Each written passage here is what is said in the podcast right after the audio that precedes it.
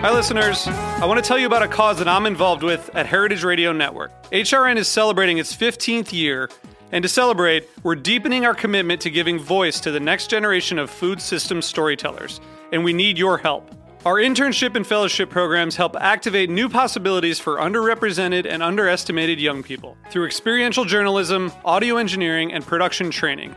Through these unique programs, HRN helps food equity stewards build essential workforce readiness skills that expand their potential and foster economic mobility.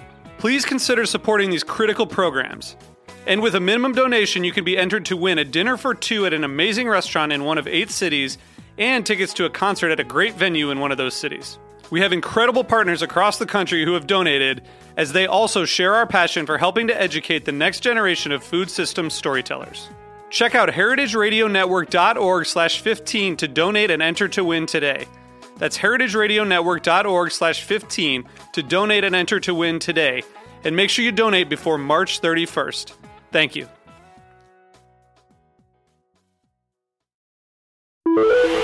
Osiris. Welcome to Wheels Off, a show about the messy reality of the creative life. I'm Rhett Miller.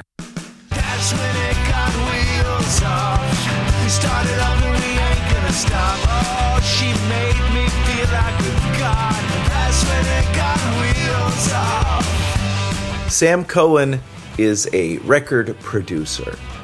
He's also a multi instrumentalist. He's also my neighbor. And when I went in to make the record that just came out, The Misfit, my solo album with Sam last year, it was some of the most fun I've ever had. It was a truly magical experience waking up every morning, commuting over the mountain 25 minutes to Accord, New York, where his studio, Slow Fawn, is located atop a meadow adjacent to a forest. It's really beautiful. And that bucolic setting, that peacefulness, gave us the space to make this really weird album where Sam and I collaborated really closely on writing and recording these songs all rather quickly. I would roll up in the morning, we would find a, a snippet of a song that I had floating around, we would build an entire song out of it, and by the evening, when I would drive back over the mountain, we would have a rough mix of a fully recorded song. It was the most magical something from nothing I have ever experienced. And Sam Cohen not just assisted in the creation of it, he was integral. He and I together became something larger than either of us uh, could be on our own in making the Misfit. Sam has decades of experience doing things like this, making something from nothing, from his bands Apollo Sunshine, Yellowbird, from the, the work he's done with Kevin Morby, notably, Danger Mouse, um, and on and on. He's got a long discography, he's got a, a lot of experience, and he's a brilliant man and a really gentle, kind, aware. Um, he's receptive. He's he's a great collaborator. He's a great friend. I'm I'm really grateful that he's come into my life. Uh, thank you, ATO Records and Jon Salter, the president of the label, for recommending him all those years ago for my last solo album, The Messenger. Sam is somebody I've wanted to talk to for Wheels Off since I started doing these conversations, and the fact that the new album, The Misfit, is now out gave me a great excuse to dial him up. So please welcome to Wheels Off, Sam Cohen. Welcome to Wheels Off, Sam Cohen. Thank you so much for joining me. Thanks for having me, Rhett. Woo! uh, for the edification of our listeners, from where are you joining us? Uh, from my studio in Accord, New York, which is also um, right where I live, um, and where we made your most recent record, The Misfit. Slow Fawn. That's the place. I love it. Why did you call it Slow Fawn? Um, well, mo- very literally, there's a sign up the road that says "Slow Fawns," you know, for like directing drivers. Yeah. Um, and there's another there's a quality to the sign it's sort of scribbled in red ink that um like as a friend after i had sort of named the studio slow fawn and my latest album slow fawn a friend of mine in the area posted a picture of that sign and was like if anyone needs a cover for their 90s emo record Oh no! and it was a picture of that sign so there's definitely a quality when you see it um, for better or worse, that it's like that's something. You know, Yeah. you look at it and you're like, that that's more than that. You know, so I kept thinking about it, and also like, as you know, the studio like is in a meadow. Deer come through by the dozen, and they're not at all afraid, and I don't want them to be, and they just graze and they hang out and they take their time, and so that phrase was just sort of kept cycling through my head slow fawn. Like these, are my slow fawns. And then also we talked about this a lot when we were making the record, but I when I got here, it was like the first time when we built the studio and I hit the ground running in here, it was my first time getting back to working in a full-time routine since COVID. And like my perspective on a lot of things had changed, my perspective on the way I wanted to make music had changed. And a lot of the things I was interested in, I wasn't as like skillful as like ripping guitar solos or something that I've just been doing for 30 years. You know, it's like I want to do these other things, but I feel like a beginner with some of this shit, you know? But it was fun and exciting. And I kept thinking about that slow fawn as this like beautiful, innocent baby, like so vulnerable. Um, you know, it'll probably get eaten, but if it, if it doesn't, it'll grow up to be something something majestic, you know. So that that phrase just meant had all these layers to me, and I was like, that's that's cool. It's perfect for this place. You're finding your legs. Yeah, And it's funny because to describe it for the listeners, you came from Brooklyn where you were renting a studio space that was really cool, but very small and felt as about as urban as it could feel. And definitely. and now where you are it was a horse farm until very recently and and you're adjacent to a, a forest and you like you said you're in a meadow and it's as open and bright and light and airy and the studio is large it's really a beautiful space i, I mean it's got to feel like you've made the right choice right Yeah, it, it definitely does. I mean, I'm really happy working up here. Um, everything that's gone on in here has felt really inspired, and and just life in general up here, I'm enjoying a lot, and the family is enjoying a lot. I don't think we'll ever go back to the city. I mean, I don't have any plans to leave this exact thing that we're doing. yeah You know. um so what creative project are you working on right now sam and how does it light you up Oh. Well, I'm working this week, uh, or these three weeks, just started, finished the first week with Madi Diaz, who's like a great songwriter. Um, she's just been at it for a long time, does a lot of like Nashville writing and LA writing. Um, you would love her. She's like very much, you know, like a studied, studied writer, you know, who knows how to like turn that engine on. Um, and she reached out. We have some mutual friends, um, kind of through my work with Kevin Morby and knowing Katie, his partner from Waxahatchee. Um, they've done some collaboration, Katie and Madi. And uh, anyway, I had the good fortune of her reaching out to me to do this record, and and we talked, and it clicked. And so far, it's it's really great. Like her voice is amazing and her songcraft is fantastic and just sort of you know we're we're sort of starting with basically vocals on this one It's like one accompanying instrument and then we go straight for like the final lead vocal and are building everything around that. So we've been nothing's finished yet because we're jumping from like sort of getting these bones and if there is like some vibe stuff to be laid down around it, we'll do it, you know, and we'll jump back to one song that we started already. And, but it's like slowly like building out where we've got now the bones of like seven of the songs, but the bones are like the song itself, her vocal, which is very different than the way we worked, which was like huddle, split, I start building the instrumental. You start getting the vocal sort of analyzed, the lyrics like fleshed out, you know, and then we meet halfway, like around noon. It felt like we'd usually be like noon or one. We'd try out a vocal and be like, oh, got to make some tweaks to the instrumental, got to make some tweaks to the vocal. Um, this one's a very different process. And I think your songs were pretty raw. You had like a Dropbox folder of like voice memos and like seeds of songs. Um, and she has like 33 finished Yeah. um so yeah we i mean we had a lot of back and forth before the record just sort of like selecting the top 10 which could could only really get down to about 15 um yeah. And i could just tell that she's like she knows what she wants. She's very particular about certain things.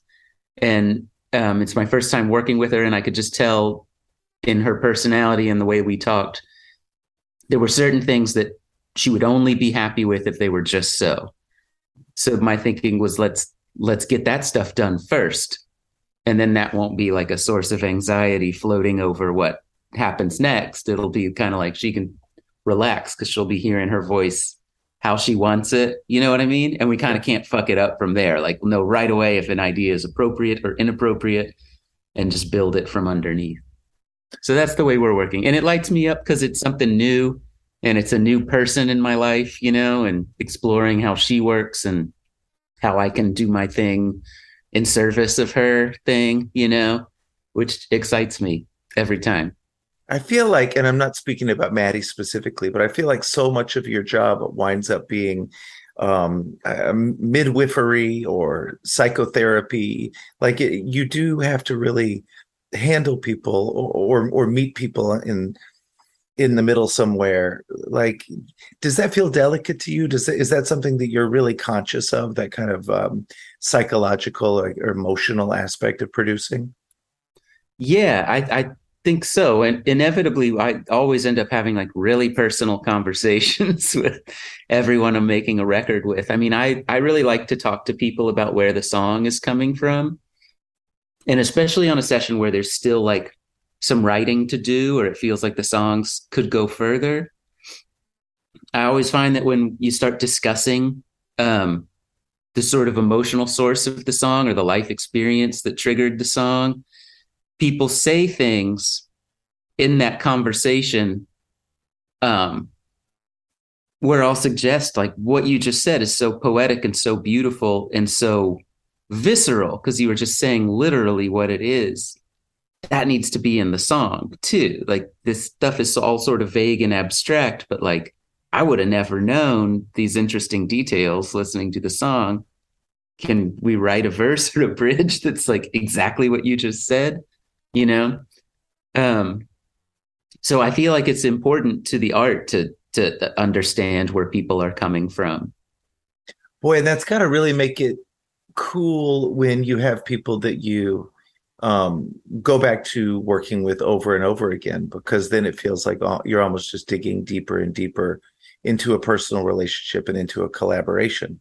i definitely felt that with you like Yeah. very different experience from the first record we did to the second one you know we were getting to know each other on the first one um yeah i felt like we just went way deeper to the sort of emotional source of things the second time around Boy, it's true. There's always a little anxiety when you first work with someone. Like, do they do they think I'm cool, or or are they bummed they took this gig? Like, I, I mean, I don't know if if you you know we'll we'll get to that momentarily the the the the negative voices in your own head. But i i really love the story of where you sam came from. Um not just literally texas because you and i are both texans but um your child prodigy experience which i don't know that you would describe it that way but i always think of you as sort of a child prodigy. But um would you share a little bit with our listeners where you like how you started? And also i've never really heard this. Do you remember a moment when you were a kid where you were like oh yeah this is it. I have absolutely am going to be doing music for my whole life. Um was there like an epiphany moment for you? Um, yes, it was pretty much day one with music because I I had figured out um, pretty early on that that uh, something in the arts was going to be appealing to me. Like I had been doing some theater stuff when I was eight, nine, ten, and I loved it. And and I had doing doing some like local semi-professional theater stuff where I was getting to like I wasn't like a kid playing an adult in a kid production. I was a kid playing a kid because an adult theater needed a child to portray the child. So I got to hang with all these interesting people and see all these other walks of life. I loved being part of that team and I enjoyed that for a long time. And um and at, at a certain point I felt when I finished a long run of um a show I mean, mind you, I'm 10 years old or whatever at this time. I had this like sort of ex- exhaustion or just like this sense that I didn't want to go like audition again and learn another character again and do it for a period and have it end. I wanted to find something that kept going and going and going. Um, and I like tinkered around with visual art for a little while and then by sixth grade, I was sort of actively picking the music I was listening to. And some friends at school had the idea to start a band. And I was really into Guns and Roses at the time. And I was like, Slash, that I want to do Slash. I don't quite want to do Axl. I need the guitar in my hands. I'll, I'll do guitar. Um, and my parents who were always super supportive super encouraging of anything creative were like great and they got me like a $150 harmony strat copy at Rockin' Robin which is still there on shepherd. And um in and i Houston, knew by the in way. houston. yeah. yeah in houston texas. And and i pretty much knew. I mean i just played it nonstop. I was like this this is great because i can just pour everything into this. And I mean, looking back, I can be more articulate about it, but I think there was a sense that, like, as I change, this will change with me, and I can just change how I approach this. But, like, I can just go deeper and deeper and deeper on this thing. And, you know, I was still am the kind of person, like, I really need to want something to do the work, you know, and that it was just clear as day, to that, uh, that I was ready to to do the work to play guitar. So I just poured myself into it, and practiced a ton, and put a band together.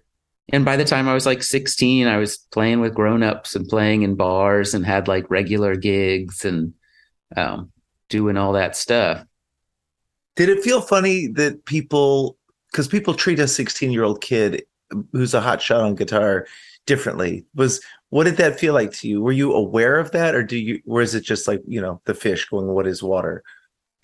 Um, no, I was aware of it, and you know, it, and sometimes it, you know, was it was weird when I felt like a kid, Yeah. and it was it was cool when I felt like a hot shot, you know, and and I sort of vacillated, and I was definitely a cocky, cocky youngster. So I think I got off on it a lot, you know. Oh, hey, Simone. Simone, we are joined right now by Sam's daughter. Oh, Sam has headphones on, so she can't hear me. Oh yeah. Say hi to Rhett. Oh yeah. So hi, Simone Cohen. This is Rhett Miller. You're right now. You're on a radio show called Wheels Off. Can you say hi to the listeners? Hi, listeners. Do you remember when I was there making a record last year? Mm-hmm. When you came in to visit, did you give me lots of compliments, or did sometimes did you make fun of me? Oh yes, you remember. It's okay. I'm just giving you a hard time. Do you remember singing along? Yes. That's awesome. Do you think you might grow up and be a musician like your dad? I am going to be. What's your favorite instrument? Guitar. Oh my gosh, that is so great. And how old are you? So our listeners know. Eight. Eight? Mm-hmm. You seem much older than that. You seem like 35 or 60. I'm just kidding. You're not. You're great. Okay, last question. Did you beat your dad this morning when you guys played Rummikub? Which one come? Oh, he's Or- thinking of Boggle. Oh, Boggle. Did you beat your dad this morning when you guys played Boggle? Yes. Oh, oh, guy should be interviewing you, I think. well, thank you, Simone. Thank you so much. All right. Now your dad. Do you have anything else you want to say? I'm better at Boggle than Daddy. Excellent. Thanks. Bye. So sweet. Such a good kid. Yeah, she we had a lot of fun for the listeners. Um, both of Sam's daughters would come and uh, join us when we were working on the record, and they gave me lots of really good creative input. Um, they had lots of ideas. They're very opinionated, which is funny because it reminds me of what I was just going to ask you.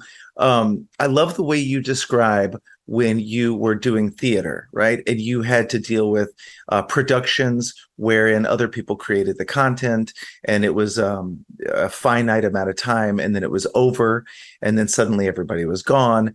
Uh, uh, and then you talk about wanting to do music where you got to determine the course of what you're doing and create your own content.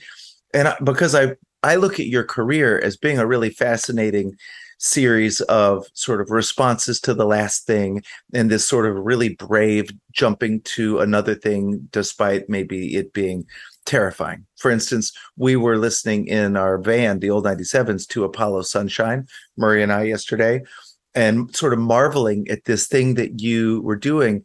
And in a way, it's very different from what you do now because there you were the frontman songwriter. It's this kind of no holds barred psychedelic thing. And now what you're doing is it's like it's a lot of work. You're sort of running a company, running a show, running a production.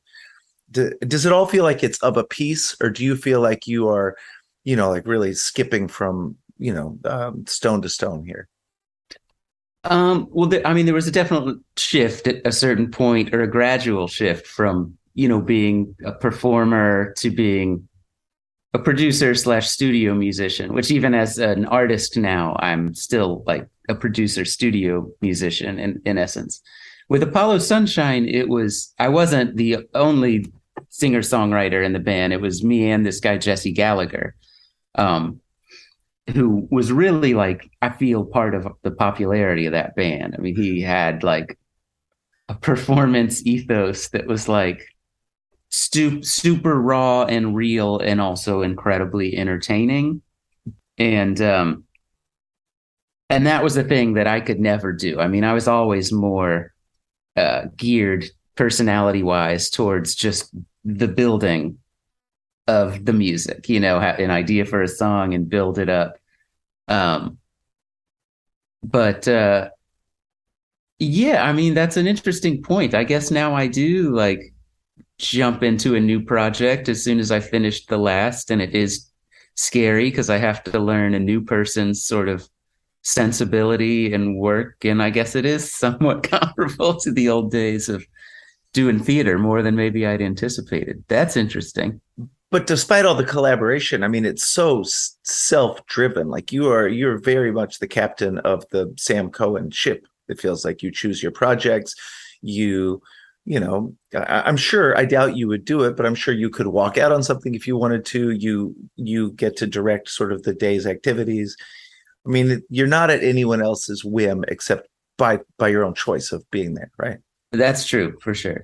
Yeah and it's funny. I, one of the reviews that came out of the Misfit um, called me out on the thing that I, that is.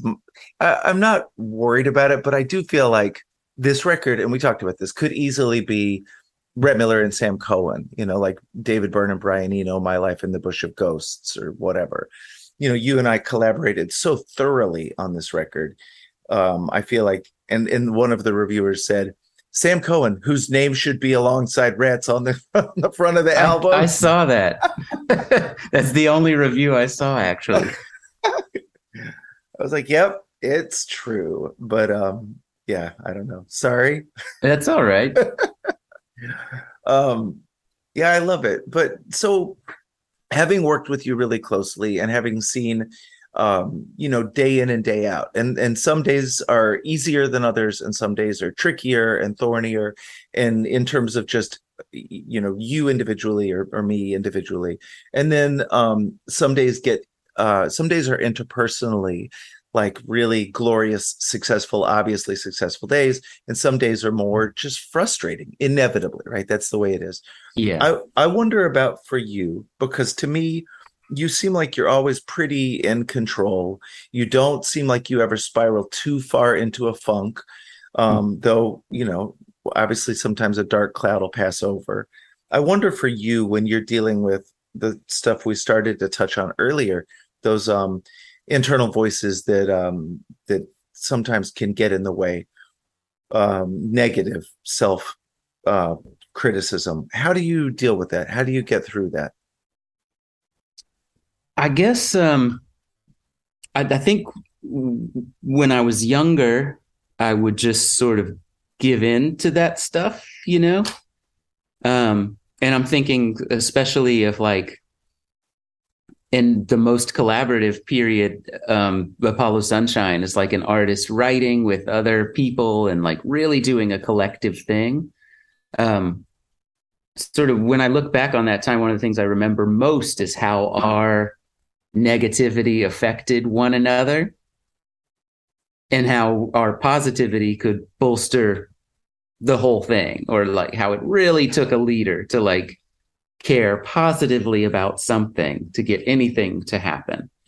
Um, and i think i just sort of accepted that as um, as my job in production you know like i can't let it go off the rails. Like it, if i hear it can be more and i haven't quite figured out how or how to pivot it you know until I can figure that out, my job is to just sort of as honestly as possible manage um, the frustration in the room. You know what I mean? And be like, okay, well, it's all right. Let's, you know what I mean? Let's put a little flag in this one and like maybe we'll try it another way tomorrow or let's move on. But just to not let it be all consuming. I think I've just, maybe it's just been in that situation enough times to know like you can't always like just sort of pound your way through it. Sometimes you need to just like pivot or dodge Yeah. the problem for a minute so you have a fresh perspective on it. Boy, it's so funny. I feel I wonder if you um I wonder if you realize how generous that is, being willing to be the one to swallow their own frustration or whatever negative thing is happening within you and like give the room the pivot or give the room the positive, you know, words of encouragement that it needs. Give the artist you're working with. Sorry, one second. Someone that's asking me something. What's up? Outside. Oh, for sure. Yeah. So what's happening right now Yeah, is Simone, uh, Sam's daughter, uh, has carried an old, looks like maybe an old Kay guitar, uh, outside onto the porch overlooking the former horse farm meadow. Um, and she she just asked Sam if she could carry the guitar out onto the porch. And if your kid, I'm telling the listeners what's happening. And if your kid asks you if they can bring the guitar onto the porch, your job as a parent is to say, "Oh my God, yes, please," because I want you to start early. Totally. She's having a really nice time. She's like, you, then you know, the deck on the studio is like pretty dreamy. It points at that fun tree that you love that looks like a goalpost, you know? Yeah. Hey, boo.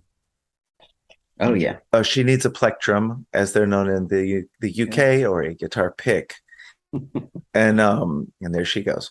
So yeah, that that horse farm, by the way, just to paint a visual picture for the listener, uh, when when Sam uh, and his family were clearing it out, they found so many horseshoes in there, metal horseshoes, that there's a literal mountain, maybe hill, if, if we're being literal, a hill of horseshoes outside of the recording studio that I feel like has got to be good luck.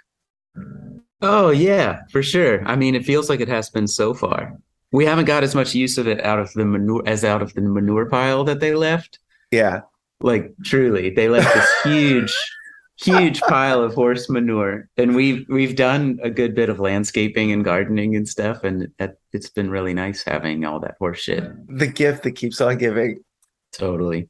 Um, basically, my question my question was just this: when you have to occupy the role of the person who's um, helping everybody stay calm or stay positive, you know, I just wonder, do you feel like sometimes that costs you something? Like, do you, are you having to dig into a mm. well where you're taking from your own resources to like give to mm. other people? Because it does feel like a really generous thing you're doing mm. when you help your artists through the difficult moments.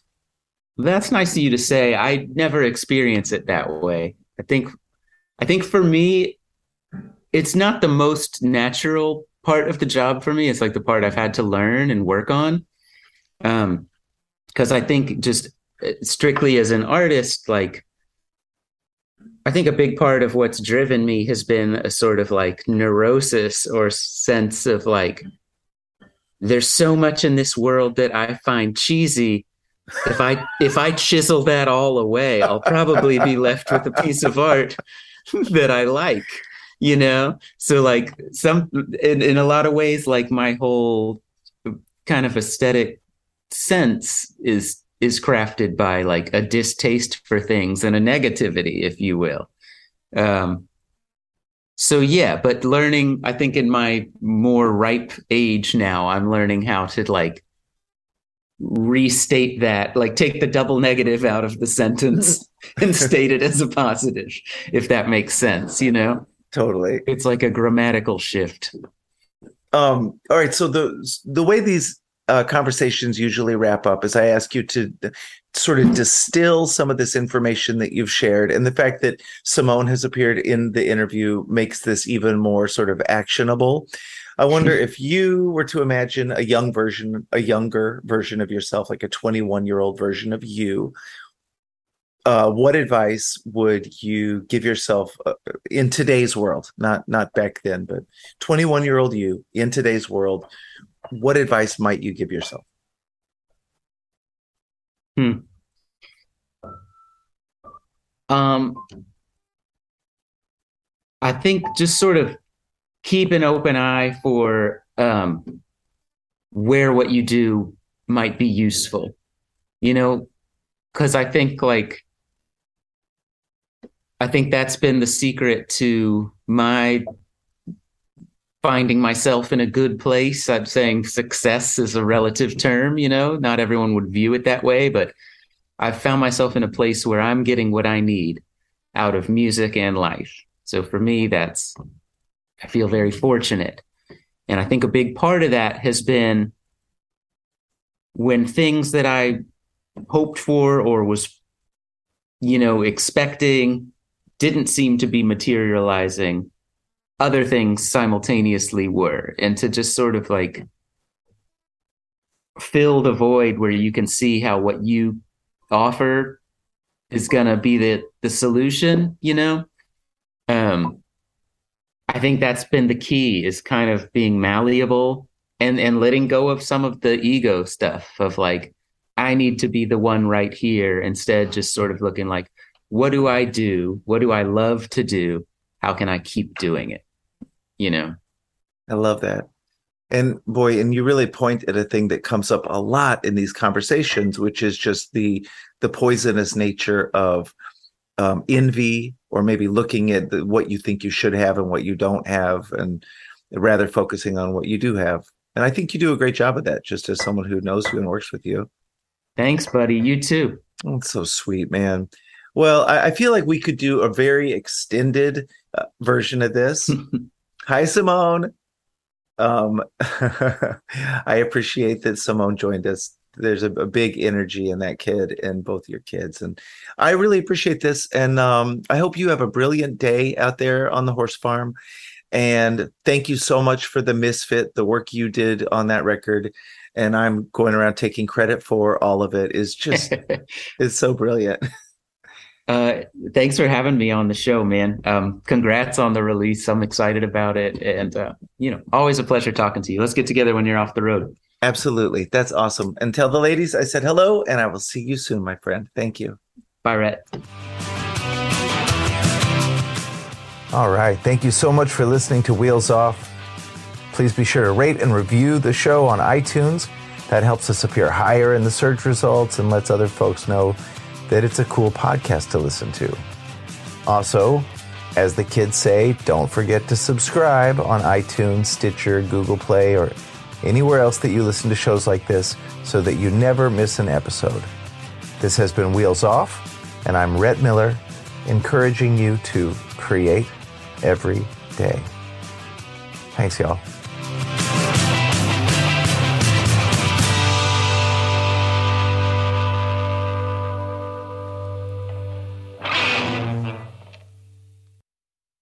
Osiris. What's up, everybody? I am Finn McKenty, host of the Punk Rock MBA podcast, part of the Sound Talent Media Podcast Network. My podcast is all about doing what you love for a living, and every week I sit down and talk to people who have done exactly that. For example, musicians like Tommy from Between the Buried Me, Matt from Periphery, Lil Lotus and Shinigami, among many others, photographers, artists, designers, YouTubers like Glenn Fricker and Sarah Dietschy, and I unpack exactly how they got to where they are today with the goal of helping you do the same. So if that sounds cool, you can listen and subscribe at soundtalentmedia.com, and I'll see you there.